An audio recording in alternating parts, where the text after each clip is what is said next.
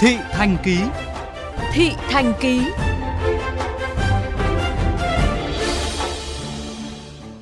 Thưa quý vị, thực hiện chỉ đạo của chính phủ, các địa phương đều đang đẩy mạnh truyền thông cho người dân để thúc đẩy hơn nữa việc phổ cập vaccine phòng COVID-19, trong đó có nhóm trẻ từ 5 đến 12 tuổi.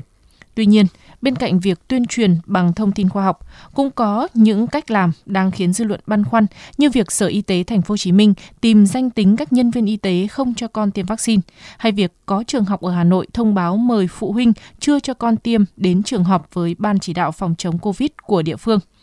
Một số ý kiến cho rằng những cách làm này đang tạo ra cảm giác bị ép buộc, không phù hợp với chủ trương vận động, khuyến khích được đưa ra trước đó, ghi nhận của phóng viên VOV Giao thông.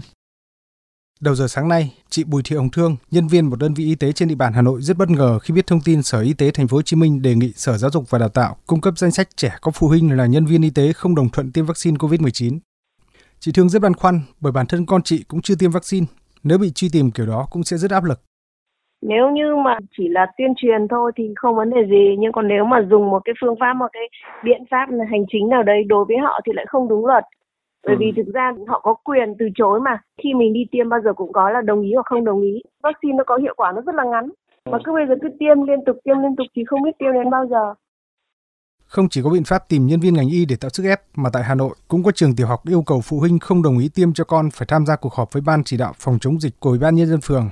Chị Bùi Thị Liên, một phụ huynh có con đang theo học tại một trường tiểu học trên địa bàn quận Bắc Từ Liêm, Hà Nội cho biết, chị nhiều lần bị giáo viên chủ nhiệm lớp của con vận động khiến chị buộc phải báo cáo con bị ốm Việc phải họp với ban chỉ đạo phòng chống dịch của Ủy ban nhân dân phường chỉ vì không đồng ý tiêm cho con khiến chị rất bất bình.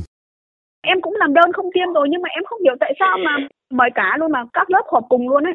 Em sẽ là ép mà. Khi nào ô có giấy gửi về nhà thì là em cho nghỉ ốm à.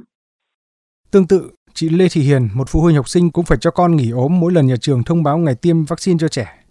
Chị Lê Thị Hiền cho rằng hiện nay có nhiều virus mới cùng với bệnh truyền mùa còn đáng lo ngại hơn cũng có biến chủng mới của covid rồi thì cái vaccine đấy có nghiên cứu nào chỉ ra là cái có tác dụng với lại các cái biến chủng sau này không Bác sĩ Trương Hữu Khanh, bệnh viện Nhi đồng 1 thành phố Hồ Chí Minh cũng rất bất bình với các hình thức ép trẻ tiêm vaccine, bởi việc tiêm hay không là quyền riêng tư của cha mẹ học sinh.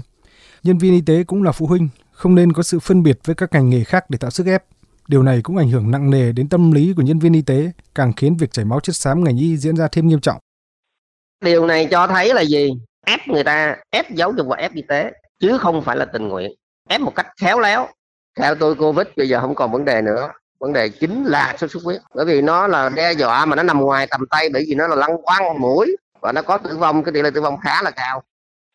Bác sĩ Nguyễn Trọng An, Phó Giám đốc Trung tâm Nghiên cứu và Phát triển Môi trường Sức khỏe cho rằng việc Sở Y tế Thành phố Hồ Chí Minh và một số trường tiểu học tìm cách ép trẻ tiêm vaccine đã vi phạm Công ước quyền con người, Công ước quốc tế quyền trẻ em và các quyền khác. Hơn nữa, đến thời điểm này đã xuất hiện nhiều biến chủng mới, nhiều loại virus mới. Do vậy, không nên ép buộc phụ huynh tiêm vaccine cho con.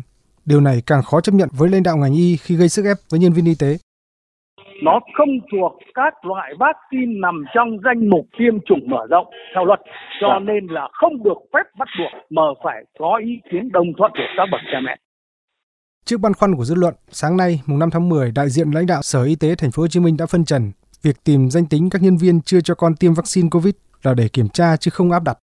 Tuy vậy, nhiều ý kiến cho rằng dù biện minh cách gì, việc làm này của y tế thành phố Hồ Chí Minh không những tạo tâm lý lo lắng, bất bình cho đội ngũ y bác sĩ mà còn vi phạm quyền con người.